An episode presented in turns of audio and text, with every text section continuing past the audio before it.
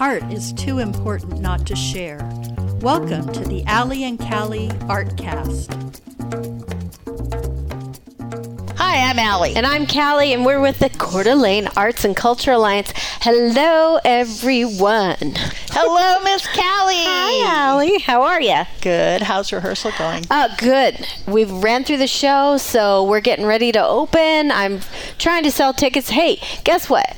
I'm going to offer anyone who listens to this show, this will run for two weeks. If you use my first name, you can get $4 off your ticket. The name is Callie, C A L L I E. I want to sell tickets. You want to come see this show. It's Sunday in the park with George. I made some parasols this this yesterday. I saw a picture of those parasols. I because I was um, using an umbrella and it was bothering me because it wasn't period. So I Oh. was like, I'll just buy a parasol on Amazon. Well, they only have these plastic parasols, so I was like, Oh. well, that's not going to work. So I was like, Amazon well, failed you. eh, they failed me. Ugh. So I'm like, I'm gonna get. I went to Joanne's Fabric. I bought fabric. I actually sew, hand sewed all this lace and fabric all over it. I mean. I did that all day yesterday. My neck is killing me. I was like, wow, my hands are killing me. My arthritis is like, yeet, oh. But it's so worth it. So when you come see the show, notice my pretty parasol. I will. I- I, used Callie in the promo code today when I bought my tickets for, you. opening night. Yay! Yay. So it runs for two weekends, so don't miss it. So that's what I did. What are you doing? Oh my God! I took on a project in my basement. Mm-hmm. I am painting the walls black, I know. I and they look so cool. I I love that. black with white trim. I it's kind that- of a blue black. I can't wait to see it because I I think that's fun. I Yeah. would do it. I know Stu would be like, "What?" He he criticizes my color choices sometimes. Right. Well, I've- Kevin, Kevin, when he came downstairs, he's you know his first reaction was because I said, "You like it?" uh, I think so. I think it looks cool. You know what? It makes the artwork pop. I was gonna say, I bet it looks like a gallery downstairs. it's cool. I think it's cool. Yeah. Well, we're cool. Well, of course we are. So we have to. We have to make our house look cool. That's right. Live up to us. anyway. anyway, Oh, well, we have someone very cool here today. we do. very excited about this because we've heard him play many times. Many times. In fact, the first time I met Adam Mm-hmm. was um, when we hired him to play at the Mayor's Awards in the Arts. That's right. yeah, and that was very cool. And he, um, well, I don't want to say that he got a following from that, but he certainly got some attention. Hmm. Don't you agree? Oh, I was stoked to do that. Yeah, Mm-hmm. yeah, that was really cool. It was Yeah. really fun. And now look at him. He's he's known all over as as a ham pan man, Hand Pan Man. and also his stage name, Ethereal in E. Yes. So tell us a little bit about yourself and how did this all start? And thank you for coming. Yes. Yes, all of that. Thanks for having me. Okay, well, how did it start? So, gosh, I mean, do you want me to, to like go way back? Are Yes. you from Coeur d'Alene? I am not from Coeur d'Alene. Where are you from originally? Um, originally from Cleveland, Ohio. Oh, I'm an Ohio Oh. girl. Oh, are you? Okay. Well. I, I lived in Shelby, Ohio, which is really small outside of Mansfield. Okay, Yeah, my dad grew up in Ohio, so right on. Ohio. Yeah, I uh, I grew up on a farm right outside of Cleveland, Mm-hmm. and uh, gosh, so um, my I went to a church when I was a kid. We were like really religious family, and uh, at the church I went to, they had like a full band on stage, you know. Mm-hmm. And my dad was just enthralled with the drummer, like always just loved watching the drummer, having the drummer's energy, whatever. Well, um, my dad, uh, unfortunately, he, he had bipolar disorder, and uh, when I was 11, he ended up committing suicide. And uh, anyways, I, I think that this part of me that saw my dad just like enthralled with the drummer uh, at our church, I think it like brought out this part of me that like wanted to get the attention of my dad even though he was gone if that makes sense Sure. and so anyways uh, i started drum lessons right around the time after my dad died, and um, and I just I remember also being the kid that was just like always tapping on something, you know. Yeah. And uh, anyways, um, I ended up getting involved in a garage band with some of my friends, and then I actually ended up being the drummer at the church that we went to. Oh. And I played on stage, and I had this kind of like experience of like being a rock star, being on stage performing in front of a bunch of people, you know. Yeah. And uh, anyways, I went to college and I got married, had a baby, and like this, you know, the whole rock star dream, you know, just wasn't reality, you know. Right. And uh, anyways, uh, I ended up. So how I got to Coeur d'Alene uh, from Cleveland is basically I went to college in Indiana, and uh, I met a woman there. We got married, and after college, um, I had this like. I also have bipolar disorder, by the way. So like I do kind of things to the extreme, um, and uh, that's like the mania part of me. Anyways. Um, I was fascinated with everything north and like the Arctic and uh, Alaska, and I convinced my new wife uh, to buy an Astrovan with me. We took the seats out of the back of it, put an air mattress in it, and we were gonna drive to Alaska. And uh, when we made it to Alaska, we were either gonna find a place to live and stay, or we were gonna turn around and go back down the west coast until we found somewhere to, to live. Uh, well, we didn't make it to Alaska. We made it to Post Falls. and uh, Just a little different. yep, yep. Just almost, not quite Alaska. North to Alaska. We we were staying. My my ex-wife, uh, her family grew up in the Coeur d'Alene area, and so she had friends here, and so we were stopping and visiting some of her friends in Post Falls, and uh, while we were in Post Falls, we found out that we were, we were pregnant.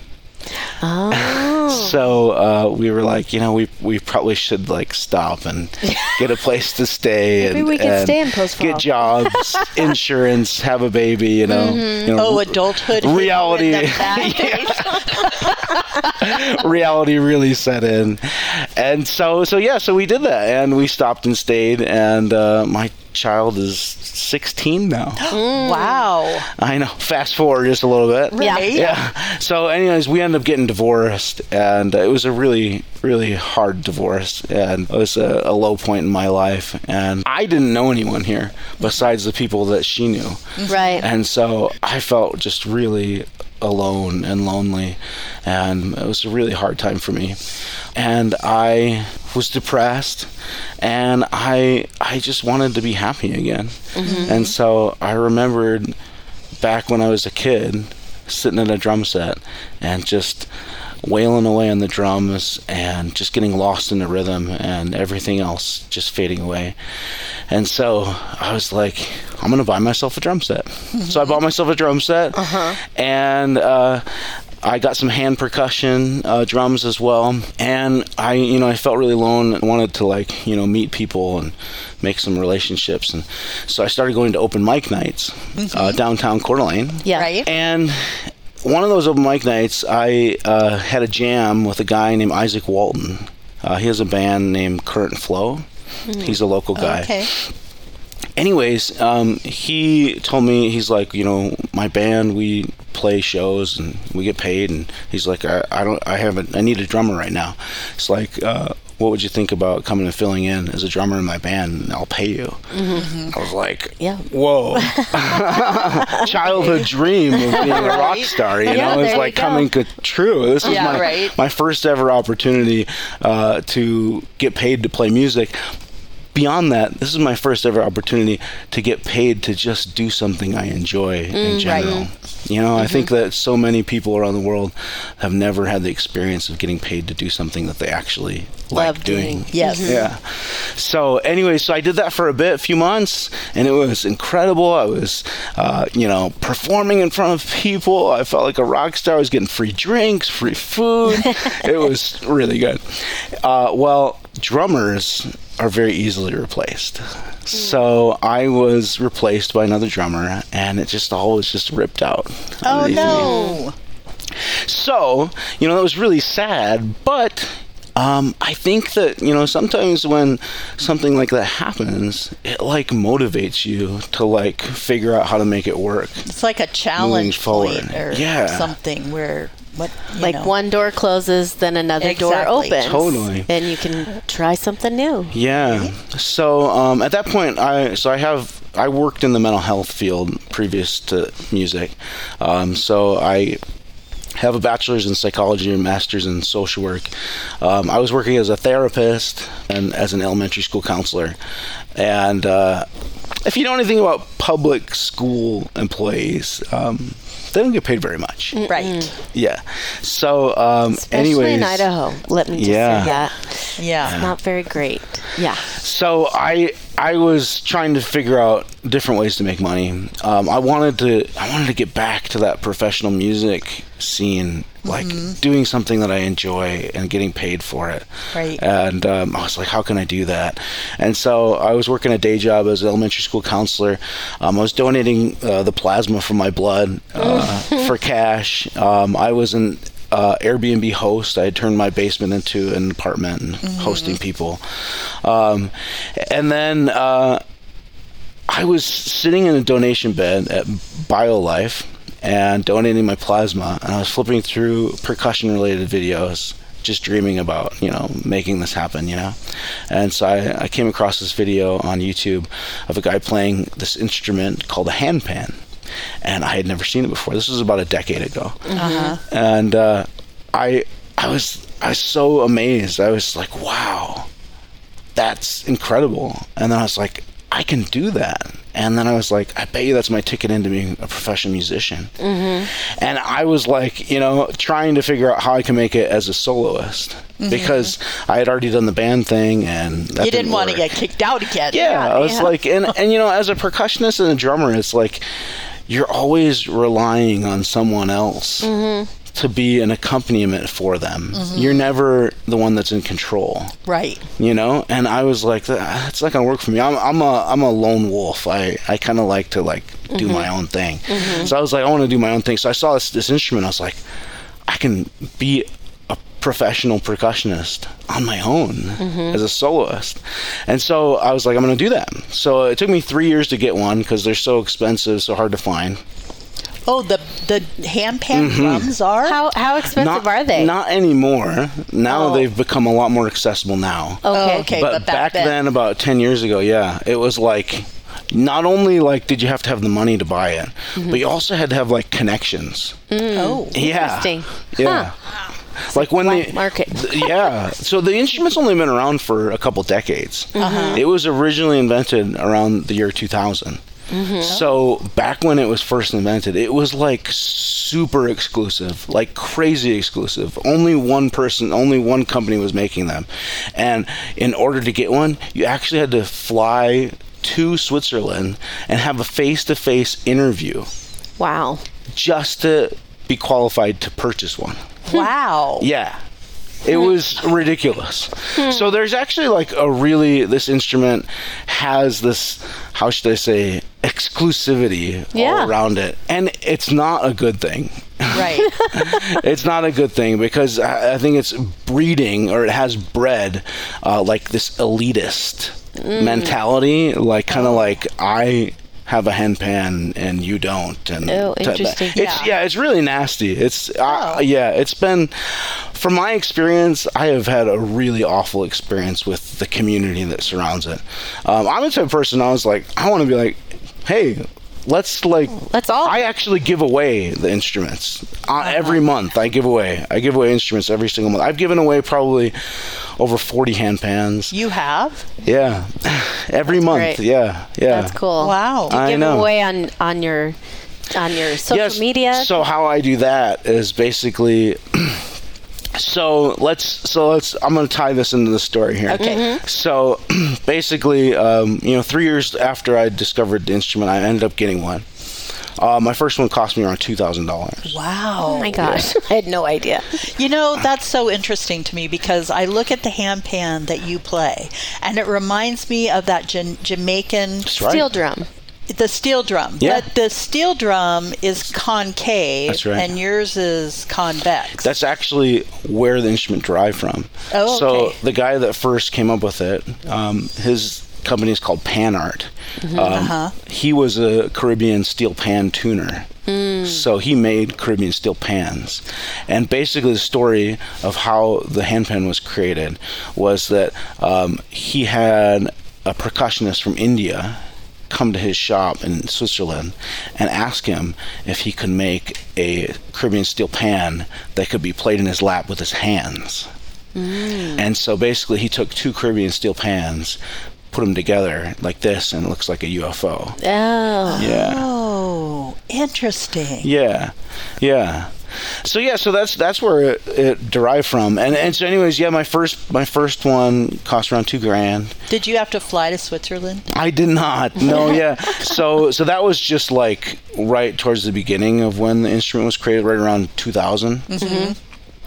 And then as it progressed, other people started to learn how to make them. Anyways, um, the guy that made my first one was in California. so, but uh, so I got my first one, and I knew, like, I knew that this is what I wanted to do. Like, I knew that I, I wanted it to be a professional experience for me. Uh, when I fro- first saw that first video, I uh, he was performing in a London subway, uh, and for tips doing street performance. And i was like i can do that. Like i can do that. So like i got my first handpan and i went downtown here in Coeur d'Alene um, and i just started testing out different spots all around Coeur d'Alene and uh, just playing music around crowds of people. And i my first my first real big pot of money that came from street performance was during an art art walk um, during the street the street fair. Oh, yeah. I found it was actually funny. Strangely enough, it was right there, Oh, yeah. Right, right outside the, street? window. Oh, yeah. That was that was uh, the spot. I sat right there by the clock tower, Oh, funny. and um, I remember coming home and just having like this huge pile of singles and I was counting them all. It felt like uh, Halloween. I felt like I was like count, My getting all my candy, you know. Yeah, but they were dollars. That's awesome. So, anyways, that was my first experience with, with street performance, and I had such a great uh, time doing it, um, and made enough money. I recorded an album, um, and then I took that album, and by the way, uh, I just scraped it all by. I, I recorded at the Kroc Center, Oh, wow. yeah, with a guy named Todd O.C. Yeah, I know Todd. Yeah, and uh, anyways, I I recorded an album, and uh, he uh, burned the first CD, and he pulled it out, and he wrote uh, the word "up" with a period on top of it because it was one of those two-sided CDs. Oh, uh huh. He's like, "She's here you go. This is how you know which side's which side's up." And I was like, "Oh, well, that's going to be the name of my first album." so I call it "Up" with a period. That's great. Uh, and so I, I literally at that point I just was burning CDs and writing on it with a sharpie, you know, my my artist name and up, and uh, I had a business card. I'd, I'd go from business to business. I came in here. Uh, At one point too, uh, passing out uh, my CDs, passing out my business cards, and um, you know, after I mean it was a lot of work, uh, but uh, people started to start hiring me, you know, to play music. I played music for the Mayor's Awards for the Arts. Right. and- Yeah. yeah. So anyway, so it's going really, really well, and um, I uh, was performing, doing gigs. Um, I was still doing my side hustles with Airbnb and uh, BioLife, and I was still working my day job. And I was getting to a point where I was like, like just dreaming. Just you know, I I want to do this full time. I want this to be my thing. I I was not feeling very fulfilled in my job as an elementary school counselor. I loved what I did. I loved helping people. I loved being a part of the community. Um, but it was so stressful. Um, and it just like I was getting to this point where like I was dreaming and loving my music career and not loving my career as a school counselor. And it was it got to this point where like my passion for being a school counselor was not there anymore. Right. And a new principal had gotten hired, and I couldn't get along with her. Some things came out, it didn't work out, and I ended up being asked to resign. Hey, ladies, have you heard about NIA yet? Hi, I'm Marilee Wallace, and I'm a proud board member of the Coeur d'Alene Arts and Culture Alliance and owner of NIA. That's short for the North Idaho Alliance. We specialize in leadership development, specifically focused in connecting women to programs, workshops, and networking to educate, empower, and enrich their lives. Our goal is to make positive impacts in the community while helping other women in North Idaho succeed. Next up is our annual Onward and Upwards Women's Conference set for May 24th, and our new event, Women with Cool Jobs, scheduled for early summer. And then keep a lookout to register for our super popular Women of Impact Leadership Roundtable series. That begins every September. So I hope you'll look us up. We're at thenorthidahoalliance.com. Find us on Facebook or just give us a call 208 660 1557. Go out and make it an impactful day. So I'm looking at your and I'm looking at your hand pan and I see that the holes are a different size, which obviously is giving you the different notes. That's right. Can you flip it over and play the other side? Yeah. So this is actually a really special handpan. Okay. Um, that actually, I don't think that I don't even know if there are hardly any of them out there in the world. Um, it's a double-sided handpan. So there's plenty of handpans out there that have. This is the bottom where the hole is. Uh-huh. There's plenty of handpans out there that have bottom notes like this, but there's actually. As far as I know, not very many handpans out there that have a full scale on each side. So this is actually so like this is a full scale of notes here. Right. It's kind of like an octave, and then this is a second full scale of notes. So like, so like, uh, basically when people have bottom notes, they'll they'll play you know both of them at the same time. Whereas like for this one, yeah. for me, I like to play each one separately, and it's like a, it's basically like two handpans in one. Mm-hmm. So that's the bottom, and then this is the top here. is it in a certain key? That's right, yeah. So this one, uh, the top is a D minor scale. I was going to say it Cool. sounds like a minor. Yeah. Cool. So and then this one's an E major scale. Oh, Okay. nice. So that's the other thing I really like about it is like so like a, a major scale is gonna sound like happier, like kind of like the white keys on the piano. Right. And then uh, a minor scale is gonna sound more like the black keys on the piano. Right. Sound a little bit more mysterious. Yeah. Yeah, I love that. Plus, you've got the middle one on the top. Yeah. So that's like the bass note. Yeah. I've got uh, a a popular uh, birthday song. Oh, And this- this is my birthday Oh, yeah, song, I've seen some of the TikToks.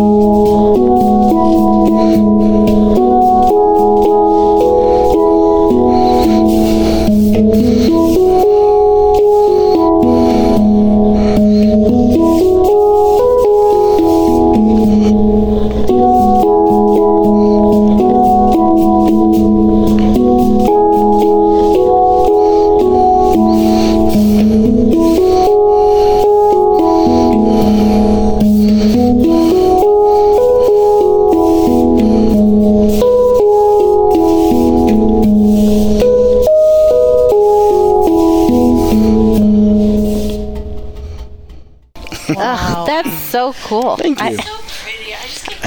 I know, I love it. It's, very soothing, and it does feel like you're just by the water. It Yeah. has, and it also has like a, I don't know, it feels very spiritual. An ethereal. An ethereal to feel. it. Is that where that comes from? Ethereal in E? I don't know. I love it though. It Thank sounds you. so beautiful. Thanks. How do you learn? uh, So, did you learn did to play just by yourself?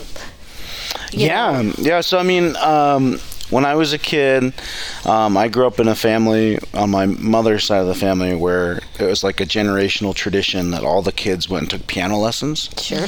So I learned how to take. I learned how to play the piano when I was a young child. I can't remember how to play it all at all anymore. I was actually I pretty. can relate to that. I was actually pretty good Yeah. at one point, but I can't remember it at all anymore. And uh, anyways, uh, then I got into playing the drums. I took some drum lessons. So I mean, I have some like music Background. education, I guess you could say, training.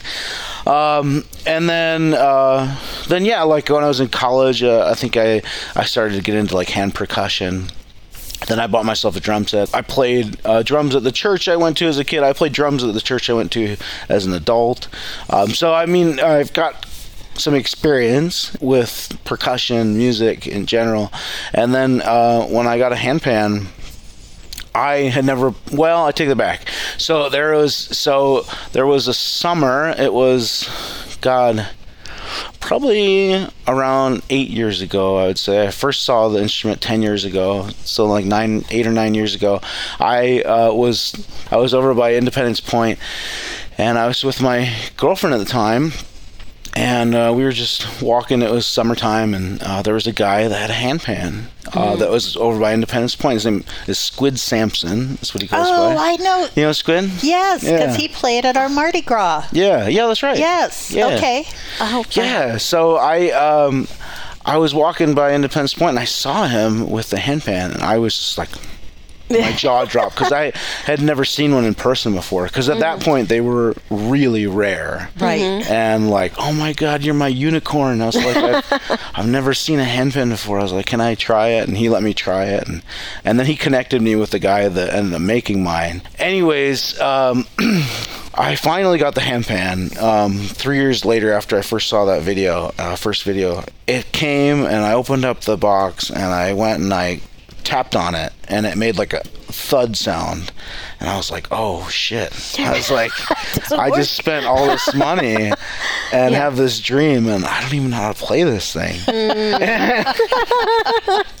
so I like quickly like started looking up tutorial videos on YouTube and uh um, it came pretty quickly though. Oh, I yeah. mean, so like the first initial like touches, if you don't have someone showing you how to do it, then like it can be kind of tricky. Mm-hmm. But like once you like figure out how to strike it, mm-hmm. and then once you also learn how to play with both hands at the same time, mm-hmm. Yeah. the rest of it is actually really easy and really simple and and really so and this is also why I have a source of contention with the handpan community because like I said there's this just like elitism uh, within the handpan community kind of like I have a handpan and you don't.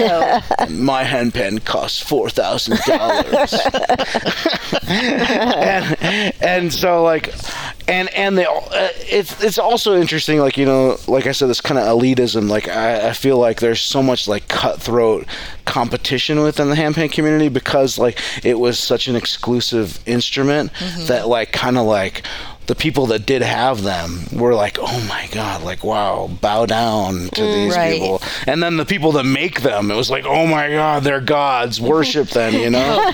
yeah, totally. That's that's really how it was. Honestly, it still is kind of that way. Uh, but uh, you know, I'm the type of person that's like, you know, hey, let's like make this instrument affordable. Let's like give this instrument away. Like, let's put it into as many hands as we can. Let's show people that it's not really difficult. Like, I feel like a lot of people in the handpan community want you to think, oh, this instrument is so hard to play, mm-hmm. which makes me amazing because I'm a master. of this Right. it's like no, like literally, all you've got to do is put it in your lap and tap on it. Yeah. Right. It's not that hard. It's really And not do you make the music up as you go? I just make it up as I You go. You do. Love Yeah. that. Oh, that I think that's really. I think it's yeah. yeah. What a great way and to it's it's really simple. Like yeah, totally. If you can tap on something, you can play handpan. It's not that hard. So we know that you you've been doing this a while, and then it all stopped, right? Yeah, so basically, um, you know, like I said, I, I got my first handpan. I was doing gigs. Um, things were going really well with my music career taking off. I was performing. Um, things were starting to not go so well with my career uh, as an elementary school counselor. You know, that was a, also another really low point in my life. And uh, it was actually so low that um, I actually just had this emotional breakdown and I started having suicidal thoughts. I just was so depressed. I was so anxious. I couldn't sleep. And I admitted myself into the psych ward three different times and uh, I was diagnosed with bipolar disorder, which actually was a really good thing because it got me the help I needed and Yeah. got me on the right medication for me. And, anyways, in the process of like getting healthy and finding things that make me happy. I was realizing that you know music was one of those things, and I was trying to decide if I should get another job in the mental health field or if I should just go all in with my music career. Right. And I went to some interviews at the time, and it was so bad. I, I at one point I was crying during an interview, and another point um, somebody asked me, "Well, why do you want this job?" And I said, "I don't." I just don't. and they're like, they're like, well, why, why are you here? I was like, I need the money. you were honest, you know. I didn't get that job. You didn't get that job. so, anyways, I, I, I got to this point where I was like, okay, well, like I'm gonna really just go for it with my music career. This was right around the same time as the pandemic was starting Right. and uh, which is really interesting the timing of all that so anyways on my facebook page just all of a sudden I, at that point i was pretty much exclusively doing facebook with, for my social media mm-hmm. out of nowhere my facebook uh, page got monetized And Oh. got- yeah, and I was think that? that I think that it Oh. might have been like kind of like this Facebook push with the pandemic uh-huh. that like just started like monetizing people's pages that, mm. during the pandemic. Mm-hmm. And how did that? How does that happen? I mean, I could. I don't know. I don't know. I mean, I, I was, you know, really working hard and trying to like, you know, put content out there and you know build a following. Which I think at that point I might have had like forty four thousand uh, followers on on Facebook. wow. That's, Yeah. And then And they saw that and knew that advertisers would love to be. I don't know. 44,000 Well, sure. eyes look Yeah, at it. exactly. Yeah. I, I I'm not sure. Somehow it but works uh, out, you know, I got the notification that your page has now been monetized, and and one of the the big things that like really hooked me with the monetization was there was this. Uh, Part of the monetization that was a subscription program Mm-hmm. that was, if you heard of Patreon, I have not. Okay, well, um, it, they basically copied what Patreon does. So basically, your followers pay a subscription, monthly subscription, like five dollars a month, and then as a creator, you offer them something exclusive in return. Oh, So for me, what I decided um, that I wanted to do was I was I had already been testing the waters with this. I was doing handpan raffles. So again, the instrument. Uh, Really exclusive, very expensive, Right. uh, very hard to get. Um, I had already started working with a handpan maker to like start making content for them Right. and promote their instruments, and um, and I had done by that time two different handpan raffles. So basically, I had people buying raffle tickets, and then I gave away a handpan to one of those uh, people with their mm-hmm. raffle tickets. Mm-hmm. And so I had this idea. I was like, oh my god, people are paying five dollars a month. Could I get enough people to pay five dollars a month in order to raise enough money to buy a handpan and give it away? right. Mm-hmm. And so that was my theory. And I thing I didn't realize at the time was that Facebook only pays out what you make two months later. Oh, So I dove in. And I said, okay, I'm giving away handpan. I didn't get the funds from my, uh, you For a know, giveaway months. for a couple months. So I ended up having to pay out of my pocket. yeah. So that was really it was super huge risk, um, but it ended up paying off. That was over three years ago now. Um, I've been I have given away at least one handpan every single month uh, in the last three years. That's great. crazy. Yeah, and uh, and then as time has progressed.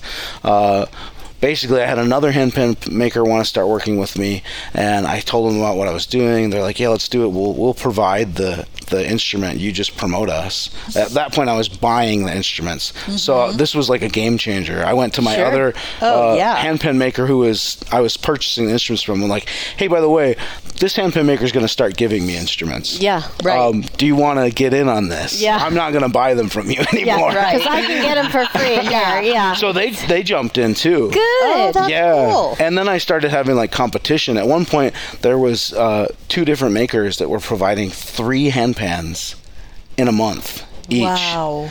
That was really crazy. And then it fell off, and so now it's just one handpan a month. But now I also have some other instruments that I play called tongue drums, and uh, I have instrument makers providing those for the giveaways as well. Oh, that's fun. Cool. Yeah, and so back then I was only doing it on Facebook. Uh, then uh, basically what happened is pandemics going on and uh, moving over to TikTok now. Um, at this point, you know, I'm full time. Uh, music basically in 2020 music was my uh, first the first time music was my primary source of income 2021 uh, music was my first time my uh, full source of income only source of income and uh, anyways uh, pandemic's happening at this time and uh, i uh, um, my my kid is on tiktok Oh, right. and um, I had never heard of TikTok. I don't know anything about TikTok. My kid's on TikTok. Um, my girlfriend gets on TikTok to connect with my kid on TikTok, and then my girlfriend starts showing me. Uh, TikTok videos. Yeah. and gets me hooked. And and she's showing me this guy on TikTok that's a handpan player.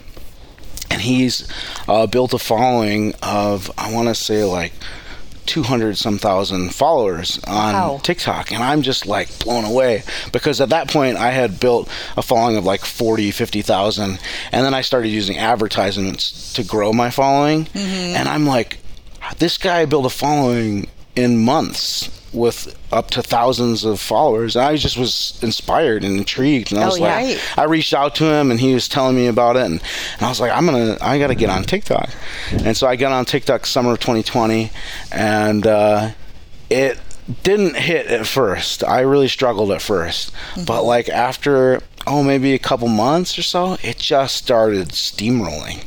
Like Wow. crazy. So summer 2020 is when I joined TikTok. Um, fast forward to now I have 8.6 million followers I cannot believe that. Congratulations. That's awesome. Right. So it took it took about three years for you to build Yeah. that. yeah Wow. Mhm. And the, the other cool thing about it as well is that basically it works as kind of like an umbrella. Mm-hmm. So, like, uh, the more you grow on TikTok, the more everything else grows as well. Sure. well. Oh, really? So, Yeah, they all so kind of my feed. my YouTube channel just hit a million follower, a million Wow. subscribers, Congratulations. and truly, truly to this day, I have hardly put any energy into YouTube at all. Yeah. Really? The only thing I do, um, so basically what I did was with TikTok, I would make content on TikTok, and then I would take that same content and I'd share it across all the other All the other platforms. pla- yeah. And so really it was me just making TikTok content and then sharing it to other platforms. Mm-hmm. And so my Wow. my Instagram now has almost 300,000. Mm. My Facebook has three close to 350,000 and uh, Snapchat has 100,000. Hey y'all, it's Jason from Tubbs Coffee Roasters. We are North Idaho's specialty coffee roaster. We are homegrown and we are local. We love coffee and we love our community, especially Allie and Callie in Artcast. We have a retail space in our roastery in Hayden, and we can also be found on the shelves at Super One and Yokes. And if you like to buy coffee online, we do offer subscriptions. You can find us at tubbscoffeeroasters.com. Support arts and culture and your local roaster. That's all. Do you And- think you'll get back out there and perform again? Do you want to? Well, um, I I don't know what's coming my way, but like I said, I'm trying to be o- more open to what comes my way. And something that has come my way um, that I am going to be doing as performing um, is in beginning of June, first week of June, I'm going to be performing uh, on stage for uh, a GoPro festival in Vail, Colorado. Oh, cool. Fun. Yeah, and like I'm super stoked about that because That'll be fun. I I've had this also had this dream that I want to travel the world yeah. and I want someone else to pay for it. Yeah. that's the best way. That's a that's a great dream. Right? Don't we all? I have that dream. I do too. We have the same dream. Oh my god. So honestly, that's kind of like been That's perfect. what's fueled me mm-hmm. all these years. I, I've I've kind of thought like maybe if I my music career gets good enough, like I'll somebody will pay for me to travel. Right. Mm-hmm. And and that's honestly kind of like been my fuel all along. Right. And so this this opportunity has come about, and uh, they're paying for me to travel there. That's awesome. and awesome. covering all my expenses and paying me as well. Right. Which is incredible. And then I've got another opportunity coming up. I don't know if it's going to happen or not, but it looks like it's in the works of happening. Um, I've been working with a talent agency who has been trying to get me uh, to do some uh, shows in the UK. Ooh. Oh. So, uh, fun. so London in Mm-hmm. in September uh, is what is on the docket. Nothing's official yet, but Right. performing in London in September. Yeah. Wow. So that's really exciting too. That's fun. really exciting. and so that that's like that's like my dream. Like I want more and of those opportunities. Yeah, that's Yeah. awesome. So, I'm not saying that I wouldn't do anything here in Coeur d'Alene, But but, that's are- like what I really want to do. yeah. like I really want to like go travel the world and and and you know I don't know if like maybe like you know I've thought of this too like you know I've been a street performer and I'm comfortable with being a street performer um maybe uh, it means I go travel the world as a street performer Right. also Right. and that's part of how I support myself and like document it online on social media it could doing be that a as well. chapter. Be so so. I don't know so that's that's something that's that's Yeah. a possibility too and Yeah. So I don't really know what's on the horizon, but I, I know what I'm dreaming of and what I what I want to do, and and so Well, and I think the fact that you're open to the opportunities is, I think that's critical. and you're you're happy doing what you're doing. and doing, yeah, You're Yeah. happy playing your music, which is mm-hmm. you know it's- healing. It's, healing and it's it's peaceful and it's mm. Thank you. ethereal. Well, maybe we should have you play one more little ditty. Yes, but before we do that, Okay. I this is completely off the subject. yeah. Oh. But I am absolutely fascinated with dreads. Oh sure. Oh, I yes. love yeah. them. Let's talk about it. Yeah, my Yeah. daughter-in-law had dreads. She ended up shaving them all off. But how do you get them? I know that I could not live with dreads because I like to run my fingers through my hair, and I realize that that you wouldn't can't do work. that. You can. You can still can. run your fingers. it's just through it. different. It's just yeah, not as careful. fine. Right. Yeah. Yeah, I'm glad you asked that because honestly, I, I love my my dreads, and uh, but there's also like a lot of controversy around dreads, even like the word dreads. I did a video a while back about my dreads. For a while, I was getting a lot of hate for my hair. Oh, Really? Silly. Yeah, because there's people out there that think that white people should not have dreadlocks. Oh. oh, Yeah I would have never even thought that. and think think that it's a cultural appropriation to have dreadlocks. Oh. oh huh. okay. Me personally, I know because I have the experience of having this type of hairstyle mm-hmm. that it's just a natural it's a natural hairstyle like if if you were to stop brushing and combing your hair It would go there. it would turn It would into do this it. To this. yeah And you just- naturally Don't naturally you just turn it and spin it? So basically, you can go about it several different ways. One of the ways is, like I said, you go to bed and you wake up, you get like knots in your hair, right? Right. Mm-hmm. Well, that's the start of locks in your Right, hair. okay. Your hair is locking up, mm-hmm. right? so that's one way you can do it. Another way you can do it, which what I did, was called backcombing. So basically, you separate your hair off into sections, and then you take a metal comb, and then you just back comb towards your Right. scalp. We used to do that when To we tease were our hair. to Tease your hair. tease our Yeah. hair. Right. Yeah, so if you were to have done that and then just left it, eventually it would turn into locks like this. Okay. How long did it take for? So basically, yeah, this was. Um, I started mine, so I grew my hair out, and then I started my locks. It's been just over seven years now. Wow. Yeah, and then after that, it's just a matter of like just keeping them separated because they'll all want to grow together. So keep them separated, and then uh, yeah, it just turns into this over time. Oh, they're so cool. Thank you. I call them locks because throughout my posting about it and people hating on me about it on social media, Right. I was told that to call them dreads is uh, Derogatory. insulting. Oh, okay. Yeah. So yeah, I was told that you call them locks See? to be more. We- Okay. Yeah. We didn't know. But I was going to say the story behind why I have locks and a big beard uh, is um, I knew that I wanted to be a professional musician, and I this was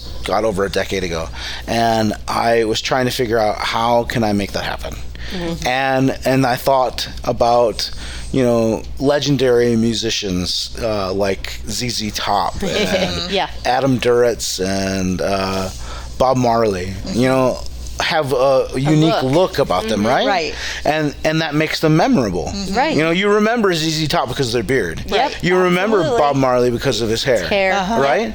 And so I was like, okay, well, what can I do? And I was on a road trip down California coast once, and I passed this guy who was riding a bicycle, big red beard. And I was like, oh my God, look at that guy's big red beard. And, and uh, I kept going, pulled off, stopped to the beach, and uh, started driving again. And I see the guy on the bicycle again, a big red beard. and I'm like, oh my God, there's that guy with the big red beard. And I like stop again. And I went to go pass him again, third time. I see him, big red beard. I'm like, oh my God, this is, I gotta. I gotta This is a stop. sign. It's a sign. I gotta stop and, and talk to this guy. And I realized, hey, I can grow a big beard. Yeah. And I was like, oh, that'll be part of my thing. I'll grow Yeah. a big beard. And then I, later on, I was like, I could put my hair in, in locks. It'd Yeah. Part of being my thing, you know? There you go. Yeah. Well, let's hear some more. yeah, you bet. Okay. And you're playing with mallets.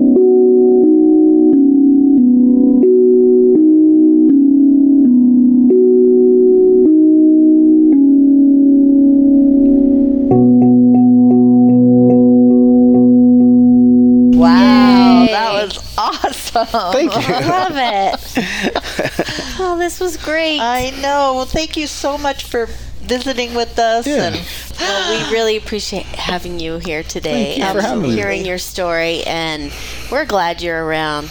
And I'm excited Thank for you. what you have coming. Yeah. That'll be great. Thank you. I'm, I'm. It's, it's been uncertain, but uh, I'm trying to keep an open mind. You could be And, uh, here, that's there, why I'm here, yeah. everywhere. Yep. Yeah. Exactly. Yeah. Maybe you'll be Just in trying London. new things. Yeah. Yep. Why not? I know. Yeah. How- how Maybe cool I'm going That's- to Portugal in October. I'm Maybe I'll see you in Portugal. That would Going be cool. to Italy in, in the end of May. So Yep. boop, boop. You That's might not awesome. be there. I know. Oh, dang it. Well, you never know. Maybe next time. Next When we go. Yeah. Yeah. I know. Maybe we'll all go. Yeah. Yep. Well, thanks so much. Yeah. Thank You're you. welcome. Thank you. All right. And I'm Allie. And I'm Callie, and whatever you do today, make sure it's creative.